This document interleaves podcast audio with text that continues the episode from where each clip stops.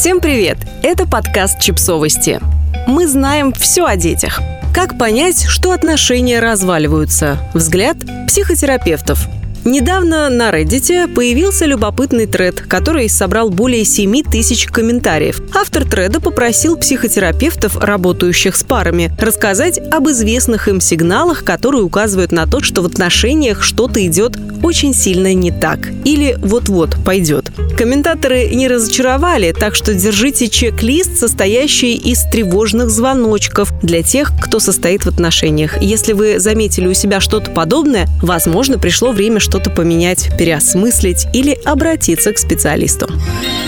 Болезненная зависимость. Когда один человек полностью зависит от другого. Особенно в довольно молодом возрасте зависит и финансово, и эмоционально. Как правило, это молодые девушки, хотя иногда бывают и молодые парни, которые не работают, у них нет детей, они целыми днями сидят дома, у них нет друзей или увлечений, кроме того, чтобы проводить время со своим партнером. Это очень нездорово, и это огромный красный флаг. Как правило, все заканчивается болезненным и некрасивым расставанием. В таких случаях мы пытаемся помочь таким людям завести друзей, присоединиться к какому-то сообществу, найти работу, устроиться волонтером, сделать что-то, что поможет им повысить самооценку и реализоваться за пределами отношений.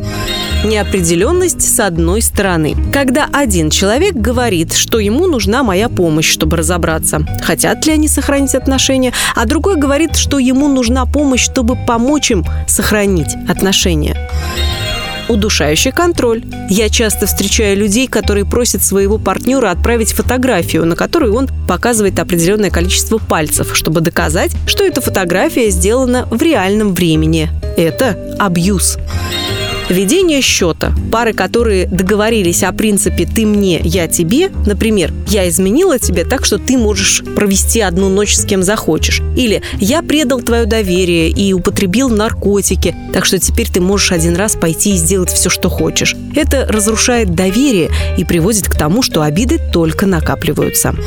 Жертвы во имя детей. Мы сохраняем отношения ради детей. Это приводит к нездоровым установкам, из-за которых пара воспринимает своих детей как обузу и верит в то, что если они сохранят свои нездоровые отношения, у детей каким-то образом все будет хорошо. Дети умнее, чем нам кажется, и если мама и папа не любят друг друга, они это чувствуют. Если вам правда так важно будущее ваших детей, то либо почините свои отношения, либо разорвите их полная независимость. Активная независимость друг от друга – это для меня основной признак того, что брак пошел под откос. Как только я вижу, что партнеры делают все раздельно, например, берут кредит на машину или планируют поездки, даже не посоветовавшись друг с другом, я понимаю, что эта пара уже обречена.